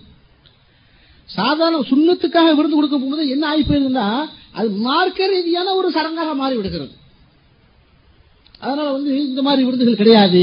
அதை அடுத்து முக்கியமாக நீங்கள் தெரிந்து கொள்ள வேண்டும். ஒரு மனிதன் மரணத்தை கொண்டாடுவதற்காக விருந்து கொடுக்கறது இல்லை. நல்லா தெரிஞ்சுக்கணும். திருமணத்தை மகிழ்ச்சியோடு கொண்டாடுவதற்காக விருந்து கொடுக்கிறான் ரைட் இப்ப நீங்க சொன்ன மாதிரி அத்தைக்கா ஒரு குழந்தை பிறந்தது சந்தோஷத்தை கொண்டாடுறதுக்கு விருந்து கொடுக்கிறான் ரைட் ஒரு வீடு கட்டினா அல்ல அவனுக்கு ஒரு வீடு கட்டுவதற்கு பாக்கியத்தை கொடுத்தான் என்பதற்காக சந்தோஷத்தை கொண்டாடுவதற்காக விருந்து கொடுக்கிறான் ரைட் ஒருத்தன் மனிதன் இறந்தாங்கிறதுக்காக நீ கொண்டாடுறதுக்கு விருந்து கொடுக்கறாமா அப்படியா அந்த மனிதன் இறந்ததில் உங்களுக்கு அவ்வளவு பெரிய சந்தோஷம்? நம்முடைய வீட்டில் நம்முடைய தகப்பனார் சகோதரன் அல்லது ஒரு பெண்ணுக்கு அவருடைய கணவன் அல்லது கணவனுக்கு அவருடைய மனைவி தன்னுடைய குடும்பத்திலே உறவுகளிலே சொந்தக்காரர்களே எவராவது தவறிவிட்டால் அதற்காக நீங்கள் கிடாயை அறுத்து ஊர்ல உள்ள ஜமாத்துல இருந்து ஹஜரத்துல இருந்து மோதியால இருந்து அவ்வளவு வரைக்கும் கூப்பிட்டு வீட்டுல கொண்டாந்து ஏழாங்கத்தம் மூணாங்கத்தம் நாற்பதாங்கத்தம் என்ற பெயரிலே விருந்து வைக்கிறீர்களே இந்த விருந்தை நம்ம இப்படி எப்படி மனிதாபிமான அடிப்படையில் நம்ம எப்படி சகிச்சுக்க முடியும்? ஒரு வீட்டுல இறந்து போய் ஒரு மனிதன் குடும்ப தலைவன் சம்பாதிக்கும் பருவத்தில் இருந்தவன் இறந்து போய் அவனுடைய மனைவி இத்தாவில் இருக்கிறான் அவளை இத்தாவில் உட்கார வச்சு அவர் கண்ணீரும் கம்பளையுமாக கண்ணீர் உடுத்திக் கொண்டிருக்கக்கூடிய நிலையில அந்த வீட்டில் இன்னொரு பக்கத்துல பாத்தியாவது ஆளுமிசாமி மோதாரம் கூப்பிட்டு சோறு கொடுக்குறானு அதை சாப்பிடறான் பாத்தீங்களா? உனக்கு எப்படி சோறு உள்ள போகுது? உனக்கு கொஞ்சமாவது நெஞ்சில ஈவு இறக்காம இருந்தா அவன் பக்கத்து பக்கத்து ரூம்ல ஒரு விதவை ஒருத்தி விதவையா போய் எதிர்காலத்துக்கு என்ன செய்யறது தெரியாம வாடிக்கிட்டு இருக்கிறாளே. அவளை கண்ணீரை நீ நினைச்சு பார்த்தா அந்த சோறு உள்ள போகுமா? நம்ம ஊர்ல சோறு திங்கிறான ஜமாத்தார்கள் எல்லாம் போய் உட்கார்ந்து நியாயமா? சகோதரர்களை சொல்லுவோம். மனிதாபம் மனிதாபிமானம் இருந்தா கூட உனக்கு அந்த சோறு உள்ள போகாது. நீ எப்படி மூணாங்கத்துக்கு போய் சோறு திங்கிற? எவ்வளவு பெரிய கொடுமை இது. இதை மார்க்க ரீதியாக அரங்கேற்றி இது விருந்துன்னு சொல்றான் தாவத்துங்க இப்படி ஏதாவது தாவத்துகள் உண்டா? இல்ல. சில நேரங்களில் ஹஜத்துமார்கள் அழைச்சி சாப்பாடுலாம் கொடுப்பாங்க சில வீடுகள்ல. அப்படி ஒரு தடவை ஒரு நண்பர் போயிட்டு வந்து சொன்னாரு. ஒன்று நண்பருக்கு அதிர்த்தா அவரு. போனாரு. சாப்பாடு கூப்பிட்டுக்கிறாங்க. அவர் போயிருக்காரு போய் சாப்பிட்டு வந்துட்டாராம். வந்த உடனே கேட்டிருக்காரு வந்து கை கழுவி நிற்கும் போது வீட்டுக்காரர்கிட்ட. என்னங்க விஷயம் இன்னைக்கு வந்து சாப்பாடுலாம் பழமா இருந்துச்சு அப்படின்னு. ஒண்ணுமில்ல பத்து சாவர்களுக்கு சாப்பாடு கொடுக்கறதா ஏத்து பண்ணிக்கிட்டேன். அதான் அவங்களை அழைச்சிருந்தேன். அப்ப முசாவருக்கு சாப்பாடு கொடுக்கறதா இவன் நேர்ந்துகிட்டு அதை கூப்பிடுற ஹஜரத்தை கூப்பிடுறது. ஏன்னா அவன் அந்த ஊர்ல முசாவர் மாதிரி இருப்பான். இந்த மாதிரி விருந்து நேர்ச்சலை அப்படிங்கறதுல என்ன செய்றாங்க? ஹஜித் மார்களை கூப்பிட்டு அவருக்கு என்ன ஹஜித்தையும் மோதியாரும் கூப்பிட்டா கூடுதல் நன்மை. பத்து பேர் முசாவர் உட்காந்துருப்பான் அல்ல இவன் ஒரு ஆள் உட்காந்துருப்பான் வெளியூர்ல இருந்து ஆளை பிடிச்சி வந்திருப்பாங்க அப்ப இதெல்லாம் வந்து மார்க்கத்திலே இல்லாத ஒரு விஷயங்களை உண்டாக்கி வைத்து இது எதுக்கு சொல்லணும் கேளுங்க. இல்லாத ஒன்றை உருவாக்கிய காரணத்தினாலே இன்னைக்கு சாதாரணமா நம்ம ஊர்ல காது குத்துறதும் முதல்ல மார்க்கத்தில் அனுமதி இல்லை. இல்லையா? அப்ப மனிதத்தினுடைய இது அந்த அங்கங்களை ஓட்டை போட்டுக் கொள்வது ஹீனப்படுத்திக் கொள்வது ஊனப்படுத்திக் கொள்வது மார்க்கத்தில் அனுமதி இல்லை. இதை கொண்டாடுறதுக்கு ஒரு விருந்து ஒரு நோட்டீஸ் ஆடம்பரமான செலவு. அப்புறம் அந்த கல்யாணத்தை அந்த காது குத்து கல்யாணம் அதுக்கு பேரு. அதை செஞ்சுட்டு இங்க வந்து மூணு வருஷமா அந்த கடனை கழிச்சிட்டு உட்காந்துருக்கான் அந்த மாதிரி கொண்டாட்டி அங்க விட்டுட்டு இங்க வந்து மூணு வருஷமா அந்த கடனை கழிச்சிட்டு இருக்கிறான் காது குத்து நடத்திட்டு வந்து. அப்புறம் சுண்ணத்து நடத்திட்டு வந்து. இவ்வளவு பெரிய கொடுமைகள் ஏன் நடக்குது? இஸ்லாத்தினுடைய சரியான கோணத்துல நாம கண்டறிஞ்சு ஃபாலோ பண்ணாத காரணத்தினாலதான் இந்த மாதிரி கொடுமைகள் நடக்குது. அதனால இது தொடர்பா நிறைய சப்ஜெக்ட் இது விருந்துங்கிற சப்ஜெக்ட்ல எதுக்கு ஆரம்பிச்சதுன்னு சொன்னா விருந்து எப்படி கொடுக்கறது விருந்து எப்படி சாப்பிடுறதுங்கிறது இல்லை. இதுல வந்து நம்ம வந்து முக்கியமா கவனிக்க வேண்டியது என்னன்னு சொன்னா மார்க்கத்தில் சொல்லப்படாத காரணங்களுக்கு விருந்து என்னைக்கு இந்த சமுதாயத்துல தலதூக்குச்சோ அன்னைக்கு தான் இந்த சமுதாயத்துல செலவு அதிகமாச்சு. அதிகமான செலவு என்னாச்சு? நம்ம சமுதாயத்துல வந்து வீண் விரயங்கள் உண்டாகி பொருளாதாரத்துல வந்து ரொம்ப நெருக்கடியான சூழ்நிலை. இன்னைக்கு நம்முடைய சமூகம் வந்து சிக்கி திணறிக்கிட்டு இருக்குன்னு சொன்னா ஆடம்பரங்களில் இருக்கிற கொஞ்சம் காசு ஆடம்பரமா செலவழிக்கிறான் அவன் செஞ்சாலே அதுக்காக நாம செய்வோம்னு நினைக்கிறான். இப்படி போட்டி ஓட்டுக்கொண்டு ஒருவருக்கு ஒருவர் செலவழித்து நம்முடைய முஸ்லீம் கல்யாணங்கள் அநியாய செலவுண்டு இந்துக்கள் கல்யாணம் முடிக்கிறான் பாருங்க. அவன் அவன் நல்லா புத்தியாலத்தனமா செஞ்சுட்டான் இது ஐயர்லாம் வந்து கலந்துக்குருவாரு. அதனால இறச்சியே கூடாது. அன்னைக்கு வந்து சைவம் தான் அப்படின்னு சொல்லி ரொம்ப சிம்பிளா முடிச்சுக்கலாம் நம்மால் அப்படி இல்லை. அன்னைக்கு தான் பிரியாணி போடணும் அதை போடணும் இதை போடணும்னு சொல்லி ஏகப்பட்ட செலவுகளை உருவாக்கி மனிதர்கள் தங்களுக்கு தாங்களே எல்லாம் சுதந்திரமாக மனிதர்கள் ஆக்கினான். எல்லாம் ஆணுகும் இசராகும் சொன்னால இந்த முகமது நபி உங்கள் மீது சுமத்தப்பட்டிருக்கிற போடப்பட்டிருக்கக்கூடிய விலங்குகளை எல்லாம் உடைத்தெறிவார் என்று சொல்லி அப்படி உடைத்தெறியப்பட்ட விலங்குகளை எல்லாம் ஒன்றுக்கு பத்தாக மீண்டும் நமக்கு நாமே பூட்டிக் கொண்டு என்ன செய்கிறோம்? கஷ்டப்பட்டு கொண்டு சிரமப்பட்டு கொண்டு இன்றைக்கு நாம் நம்முடைய காரியங்களை நடத்த முடியாமல் திணறி திண்டாடி கொண்டிருக்கிறோம் சகோதரர்களே. அதனாலே நாம் மனசுல உறுதியான ஒரு எண்ணம் இருக்க வேண்டும். அல்லாவும் ரசூலும் எதற்கு விருந்து வைக்கலாம் என்று சொல்லியிருக்கிறார்களோ அந்த காரியத்துக்கு தான் நான் விருந்து வைப்பேன். எனக்கு எந்த காரியத்துக்கு நான் விருந்து வைக்க மாட்டேன். அதற்காக என்னை ஊர்க்காரர்கள் ஏளனமாக பேசினாலும் சரி. அவன்கிட்ட வசதி இருக்குங்க. நம்ம ஊர்ல போறான் போயிட்டு திரும்பி வர போறான் நமக்கா என்ன வருது? நம்ம ஊர்க்காரங்களுக்கு எல்லாரும் அழைச்சு ஒரு வேளை சாப்பாடு கொடுப்போமே நினைச்சு வருது. அது பேர் விருந்தல்ல சதக்கா தான் அது. நீங்க எப்படிதான் செஞ்சாலும் அது ஒரு சதக்கா. நம்ம தேடி ஒரு மனிதன் நம்முடைய வீட்டுக்கு வருகிறான் அல்லவா அவன் தான் விருந்தாளி. அவன் வீட்டுல நீங்க போய் எங்க வீட்டுக்கு சாப்பிட வாங்கன்னு சொல்றான் இல்லையா? இது வந்து சதக்கா. இது வந்து தியாபத் அல்ல. விருந்தல்ல அந்த வித்தியாசத்தை நம்ம புரிஞ்சு கொள்ளணும் அதனால நம்ம இப்ப சொன்ன முறைப்படி இதுல நிறைய விஷயங்கள் இருக்குது. இப்ப நம்ம சொன்ன முறைப்படி இன்னொரு இடத்துக்கு நாம் விருந்துக்கு போனால் நாம் நடந்து கொள்ள வேண்டிய முறை இன்னொருவருக்கு விருந்தளித்தால் நாம் நாம் நடந்து கொள்ள வேண்டிய முறை இந்த முறைகளை எல்லாம் இஸ்லாம் சொல்லி காட்டிய விதத்திலே நாம் கடைபிடிப்போமே ஆனால் மனித வாழ்க்கை நிம்மதியோடு இருக்கும். கஷ்டம் இருக்காது. அப்படிப்பட்ட ஒரு சூழலை வல்ல அல்லாஹ் நமக்கு வழங்கி அருள்வானாக. வாஹத் அவானா அல்ஹம்துலில்லாஹி கேள்விகள் இருந்தால் சகோதரர்கள் எதிர்ப்பீங்க கொடுங்க. இருக்கிறது இருந்துங்களேன் ஆ. அதாவது காது குத்துறது மூக்கு குத்துறது மார்க்கத்தில் அனுமதி இல்லையா? இதை பற்றி விவரம் தரவும். அல்லாஹ் குரான்ல சொல்றான் உங்களுடைய அஹ், ரசூல் வருது. நம்முடைய உருவங்களை நம்முடைய அதாவது வந்து அங்கங்களை நாம் ஊனப்படுத்திக் கொள்வது இருக்கிறது அல்லவா? இது சைத்தானுடைய ஒரு வேலை. சைத்தான் அல்லாட்ட சொல்றான் அவர்களுடைய அங்கங்களை நான் ஊனப்படுத்துவேன் அப்படின்னு சொல்றான். அப்போ இந்த ரசூல் ஸல்லல்லாஹு காலத்தில வாழ்ந்த பெண்களும் கூட சில பேர் காது குத்தி இருந்ததாக மூக்கு குத்து மூக்குத்துல காது குத்தி இருந்ததாக ஒரு சில ஹதீஸ்ல பார்க்கிறோம். அதாவது ரசூல் அவர்கள் ஒரு பிறநாள் தொழுகையில அஹ், சொல்லி அந்த பெண்கள் எல்லாம் கொஞ்சம் கலெக்ஷன் பண்ணுங்கன்னு சொல்லி சொன்னாங்க. அவ பெண்கள் எல்லாம் என்ன செய்தார்கள்? தங்களுடைய கைகளிலே இருந்தவைகளையும் தன்னுடைய காதுகளிலே இருந்தவைகளையும் கழட்டி போட்டார்கள் அந்த ஹதீஸ் வருது. குத்துனது சொன்னா இஸ்லாத்துக்கு முன்னால குத்துனது. இஸ்லாம் வந்ததற்கு பிறகு இஸ்லாம் அறிமுகம் ஆனதற்கு பிறகு இஸ்லாமிய ரீதியாக மார்க்க ரீதியாக காது குத்துவதோ மூக்கு குத்துவதோ அனுமதிக்கப்பட்ட ஒன்று அல்ல. ஒருவர் தன்னுடைய மகளுக்கோ தன்னுடைய ஆஹ், பரம்பரையினருக்கோ காதும் மூக்கும் குத்துவது இஸ்லாத்தின் பாரப்பட்ட செயல் அல்ல. அது வெறுக்கத்தக்கது. அதை விட்டு முஸ்லீம்கள் ஒதுங்கிக் கொள்ளணும். ஆனா இன்னைக்கு சர்வசாதாரணம் நடக்கும் யாருடைய பிள்ளைக்கு இன்னைக்கு காது குத்தாம இருக்குது? மனிதர்களுடைய நகை ஆசை. என்ன செய்யறாங்க கழுத்துல மாட்டி பார்த்தாங்க பொம்பளைங்க. கையில மாட்டி பார்த்தாங்க கால்ல மாட்டி பார்த்தாங்க இதெல்லாம் எல்லா இடத்துலயும் மாட்டி மாட்டி பார்த்தாங்க. அப்புறம் தெரிஞ்சாங்க காது இருந்துச்சு அதுல ஒரு ஓட்டையை போட்டு அதுல ஒண்ணு மாட்டினாங்க. அப்புறம் சொன்னா மூக்கு இருந்துச்சு அதுல ஒரு ஓட்டையை போட்டு அதுல ஒண்ணு மாட்டினாங்க. இன்னும் உதடு மட்டும்தான் பாக்கி இருக்கு சாப்பிடுறதுக்கு சிரமமா இருக்குன்னு விட்டுக்கிட்டு இருக்கிறாங்க. ஆக அவங்களுடைய நகை ஆசை. ஆனால் மார்க்க ரீதியாக இஸ்லாம் அதை கண்டிக்கிறது தவறுகள். அதனால நம்ம புரிஞ்சுக்கணும் நம்முடைய குழந்தைகளுக்கு நாம் என்ன செய்யக்கூடாது? காது குத்தக்கூடாது. இப்படி என்ன செய்யறாங்க இன்னைக்கு அது காது குத்துதுங்கிறது மாற்று கலாச்சாரம். நம்முடைய உருவங்களை நாம வந்து அங்கீகீனப்படுத்திக் கொள்ளக்கூடாது. இன்னொன்னு இந்த காது குத்தாம காது குத்துறதுக்குன்னு என்ன செய்யறாங்க சில வீடுகள்ல குழந்தை பிள்ளையா இருக்க போகும்போதே அதுக்குன்னு ஒரு ஃபங்க்ஷனே நடத்துறாங்க. காதணி விழா அப்படின்னு சொல்லி அதை போட்டு. அதனால ரெண்டு குடும்பங்களுக்குள்ள தாராளம் வந்துருது. நீ யாருக்கு காது குத்துறது? நீ கடைசியில எல்லாரும் சேர்ந்து அந்த வீட்டுக்கார தலைவனுக்கு எல்லாரும் சேர்ந்து காது குத்திடுவாங்க. இதுதான் நடந்துட்டு இருக்குது ஆக மார்க்கத்திலே காது குத்துவது மூக்கு குத்துவது என்பது இஸ்லாத்திலே தடை செய்யப்பட்ட ஒன்று அது கூடாது. ரசூல்லா தடை செஞ்சிருக்கிறாங்க. எதை? ஒருவன் தன்னுடைய அங்கங்களை ஊனப்படுத்திக் கொள்வது.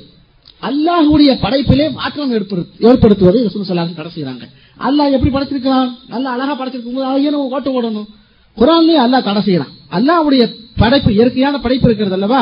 அதுல நாம் மாற்றம் செய்யக்கூடாது. கழட்டி போட்டிருக்கிறாங்க. ஆனால் அது ரசூல்லா.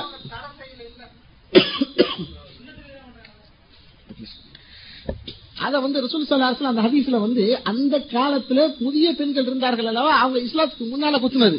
அதுக்கு பின்னால தடை பண்றாங்க. எப்படி தடை பண்றாங்க? மனிதர்கள் தங்களுடைய அங்கங்களை ஊனப்படுத்திக் கொள்வதை தடை தடை செய்யறாங்க அப்படின்னா என்ன அர்த்தம்? கையை முடிச்சுக்கிறது காலை முடிச்சுக்கிறது சொல்ல எது?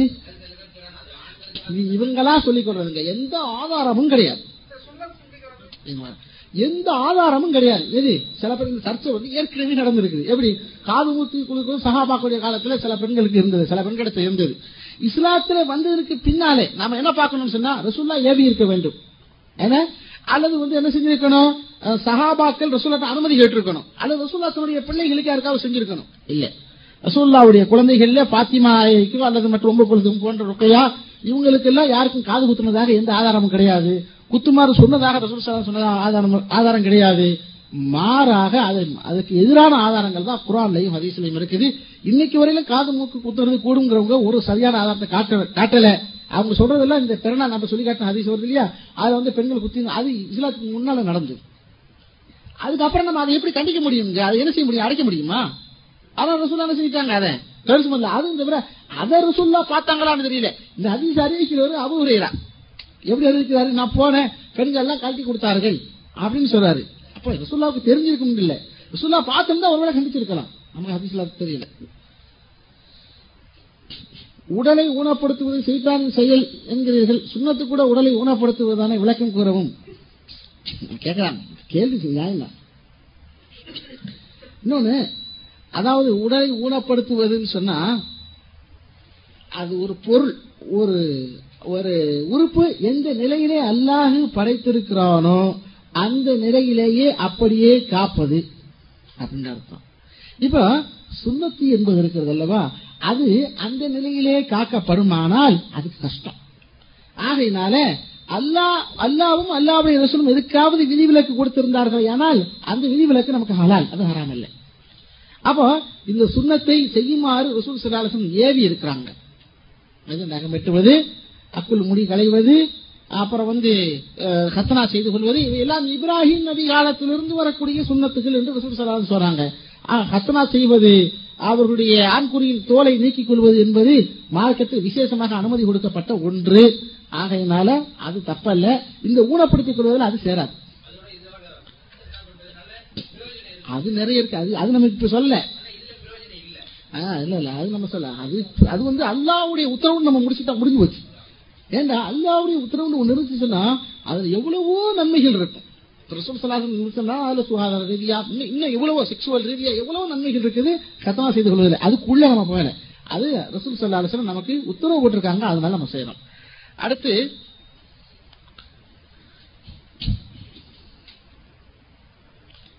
அடுத்து இந்த விருந்து சம்பந்தமாக வேற கேள்வி இருந்தா எழுதணும்ன்ற அவசியம் இல்லை நேரடியாக சும்மா நேரடியா கேட்கலாம்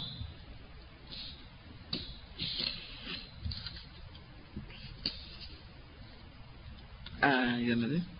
உடும்பு கறி சாப்பிட்டால் பிறகு வாந்தி வந்தால் அதனுடன் சேர்ந்து வயிற்றில் இருக்கும் குடலும் சேர்ந்து வந்துவிடும் என்று சொல்லுகின்றார்களே உண்மையா? சாப்பிட்டதே கிடையாது. அதாவது சொல்றாங்க என்னடா தவறான ஒரு வதந்தி வதந்தின்னா தப்பான அபிப்பிராயம்? உடும்புன்னு சொன்னா இறுக்கி பிடிச்சா புடிய விடாதுன்னு நம்ம ஊர்ல கதை சொல்லுவாங்க. இல்லையா? பிடிக்கும் அது. ஆனா அந்த அளவு புரியல இங்க சவுதி பசங்க என்ன செய்யறாங்க? தோட்டத்துல பிடிச்சி தலையில விட்டுட்டு வர்றான். அன்னைக்கு ஒரு பகாலால உட்காந்துட்டு இருக்கிற அங்க இருந்து ஒருத்தன் வர்றான். தலையில நிக்குது உடம்பு. அது அப்படியே முதுகு பக்கத்துல இறங்கி ஓடுது ஒரு நடு வயிற்றுல கைத்த கட்டி வச்சிருக்கான். ஆமா. அப்ப வந்துட்டு வாயத்தையும் கட்டி வச்சிருக்கிறா சரி கடிச்சிடாது அப்ப காலுக்கு பிடிக்கும். பிடிச்சா விடாதுல்ல. அப்ப எப்படி பசங்க விளையாடுறாங்க? இது வந்து நம்ம ஊர்கள்ல ஒண்ணு வந்து உடும்பு ஜாஸ்தி பழக்கம் இல்லை. தஞ்சை மாவட்டத்தில் சில வயல்வெளி பகுதிகளில் இந்த உடும்பு வந்து என்ன செய்யுது? மாய் உரம் வட்டாரத்தில் நிறைய கொஞ்சம் நடமாடுது. இந்த ஏரியாவில் உள்ளவங்க உடும்பு சில பேர் சாப்பிட கூட செய்யறாங்க அப்ப மற்ற வட்டாரங்கள்ல உடும்புன்னு கேள்விப்பட்டிருக்காங்க தவிர தமிழ்நாட்டின் தென் மாவட்டங்கள்லையும் இன்னும் வட மாவட்டங்களையும் உடும்பு நிறைய பேர் கண்ணில் பார்த்தது கூட கிடையாது.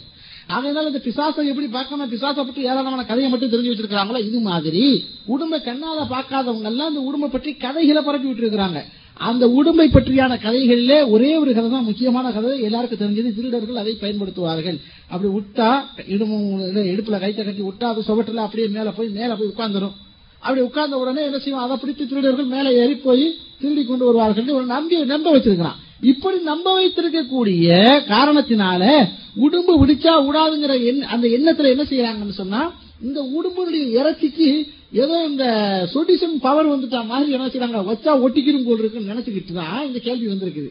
உடும்பு கறி சாப்பிட்டால் உடும்பு கறி சாப்பிட்டால் பிறகு வாந்தி எடுத்தால் நம்ம குடலா பிடிச்சு இழுத்துட்டு வெளியே வந்துருமா? நம்ப முடியுதா? அந்த கேள்வியுடைய அடிப்படை உங்களுக்கு புரியுதா? உயிரோடு இருந்தா உடம்பு பிடியா பிடிச்சிருக்கான்னு சொன்னாங்கல்ல உடம்பு பிடித்தால் விடாதுன்னு சொல்றாங்க இல்லையா? அது மாதிரி செத்து போன உடம்புடைய அந்த உடம்பினுடைய இறைச்சிக்கும் கூட அந்த பவர் இருக்குன்னு சொல்லி தவறான சில நம்பிக்கைகளின் அடிப்படையில் எழுப்பப்பட்ட கேள்வி இது நம்ம சப்ஜெக்டுக்கு இதுக்கு சம்பந்தம் இல்லை ஒரு வேலை அப்படியே வருங்கிறது உண்மையில வச்சுக்கிட்டாலுமே நமக்கு அதனால ஆகப்படுறது இல்லை நம்ம சப்ஜெக்ட் என்னது? உடம்பு கறி சாப்பிடலாமா? சாப்பிடலாம். இன்னொன்னு மனிதனுக்கு கேடி விளைவிக்கக்கூடிய ஒரு பொருளை வசூல் சொல்ல அலைஹி அனுமதிக்க மாட்டான் இஸ்லாம் அனுமதிக்காது. நம்ம உறுதியா தெரிஞ்சுக்கணும் வேற உங்க விருந்து சம்பந்தப்பட்ட சந்தேகங்கள் இருந்தா சொல்லுங்க. அடுத்து ஹஜ்ஜி செய்ய வேண்டிய ஒரு முஸ்லீம் ஹஜ்ஜி செய்ய வேண்டிய ஒரு முஸ்லீம் நாடி இருக்கும் சமயம் அவன் அதற்காக வைத்திருக்கின்ற பணத்தை குமர் ஒரு பெண்ணின் கல்யாணத்திற்கு கொடுத்து விட்டால் ஹஜ்ஜி செய்வதற்கு சமமாகுமா? என்று சவர் கேட்கலாம் ஒரு காலமும் சமமாக ஹஜ்ஜி என்பது வேறு குமர்காரிங்கிறது வேறுங்க. இன்னொன்று இந்த குமர்காரியங்கிறது வந்துட்டு நீங்க எடுத்துக்கிட்டீங்கன்னா குமர்காரியத்துக்கு எதுக்கு குமருக்கு எதுக்குங்க காசு? குமருக்கு காசு தேவையில்லை. குமருக்கு தான் வருமானம் வரணுங்க இஸ்லாமிய அடிப்படையில் நீங்க பார்த்தா. என்னது? அர்த்தம் என்ன? பெண்ணுக்கு வரதட்சணை கொடுக்கலாமான்னு கேட்கறாங்க நாங்களும் அப்படி அர்த்தம் தான் ஒரு பெண்ணுக்கு இஸ்லாமிய முறைப்படி கல்யாணம் நடத்தினா அந்த பெண்ணுக்கு ஒரு தொகை கிடைக்கணும். பெரிய தொகை கிடைக்கும். அதனால குமரு காரியம் வராது. இப்ப என்ன பிரச்சனை அப்படின்னு சொன்னா ஹஜ்ஜுக்கா சில பேர் தப்பா நம்பிக்கிறாங்க ஹஜ்ஜுக்கு போறது ஒரு குமருக்கு உதவி செஞ்சா ஹஜ்ஜுக்கு போற நன்மை கிடைச்சிடும் ஒரு காலம் கிடைக்காது. அதுக்கு இதுக்கு சம்மந்தமே கிடையாது. நீங்க ஒரு ஏழை பெண்ணு திருமணத்துக்கு கஷ்டப்படுறா பண்ட பாத்திரம் வாங்கறதுக்கு சிரமப்படுறா நம்மளால உதவி செய்யணும்னா உங்களை முன்னாடி செய்யுங்க. நீங்க இதை கொடுக்கறதுனால உங்களுடைய ஹஜ்ஜு நிறைவேறுகிறோம் அல்லது ஹஜ்ஜுக்கு தகுந்த நன்மை கிடைச்சிடும் அல்லது அதை விட கூடுதலான நன்மை கிடைச்சிடும் என்பது இஸ்லாத்திலே ஒருபோதும் ஒரு அணுவளவும் கூட அனுமதி இல்லாத உண்மை இல்லாத ஒரு நிகழ்ச்சி. இந்த கடமை உங்களுக்கு எப்பவுமே இருக்கும். இந்த பணம் பிரச்சனை நீங்க ஹஜ்ஜு செஞ்சிடணும். விளங்கல. ஓ அது பெரிய பிரச்சனை. நான் என்ன சொல்றேன்னு சொன்னா நம்ம நாட்டுல வந்து குமருக்குன்னு நம்ம வரதட்சணை கொடுக்க வேண்டியது இல்லை பாவம் அந்த மணமகனுக்கு என்ன செய்யணும்? பணம் கொடுக்கணும். அவன் ஊர் ஜமாயத்தை வந்து வசூல் பண்ணி இந்தா. ஏன்டா பாவம் அங்க போய் கேட்கிறேன் நாங்க தர்றோம். உனக்கு வேண்டிய பொண்ணை சும்மா கல்யாணம் முடிச்சுக்க. எந்த பொண்ணு தந்து இல்ல. நீ எந்த பொண்ணையாவது சும்மா கல்யாணம் முடிச்சுக்க. உனக்கு பணம் தானே வேணும். நாங்க ஜமாத்தை வந்து வசூல்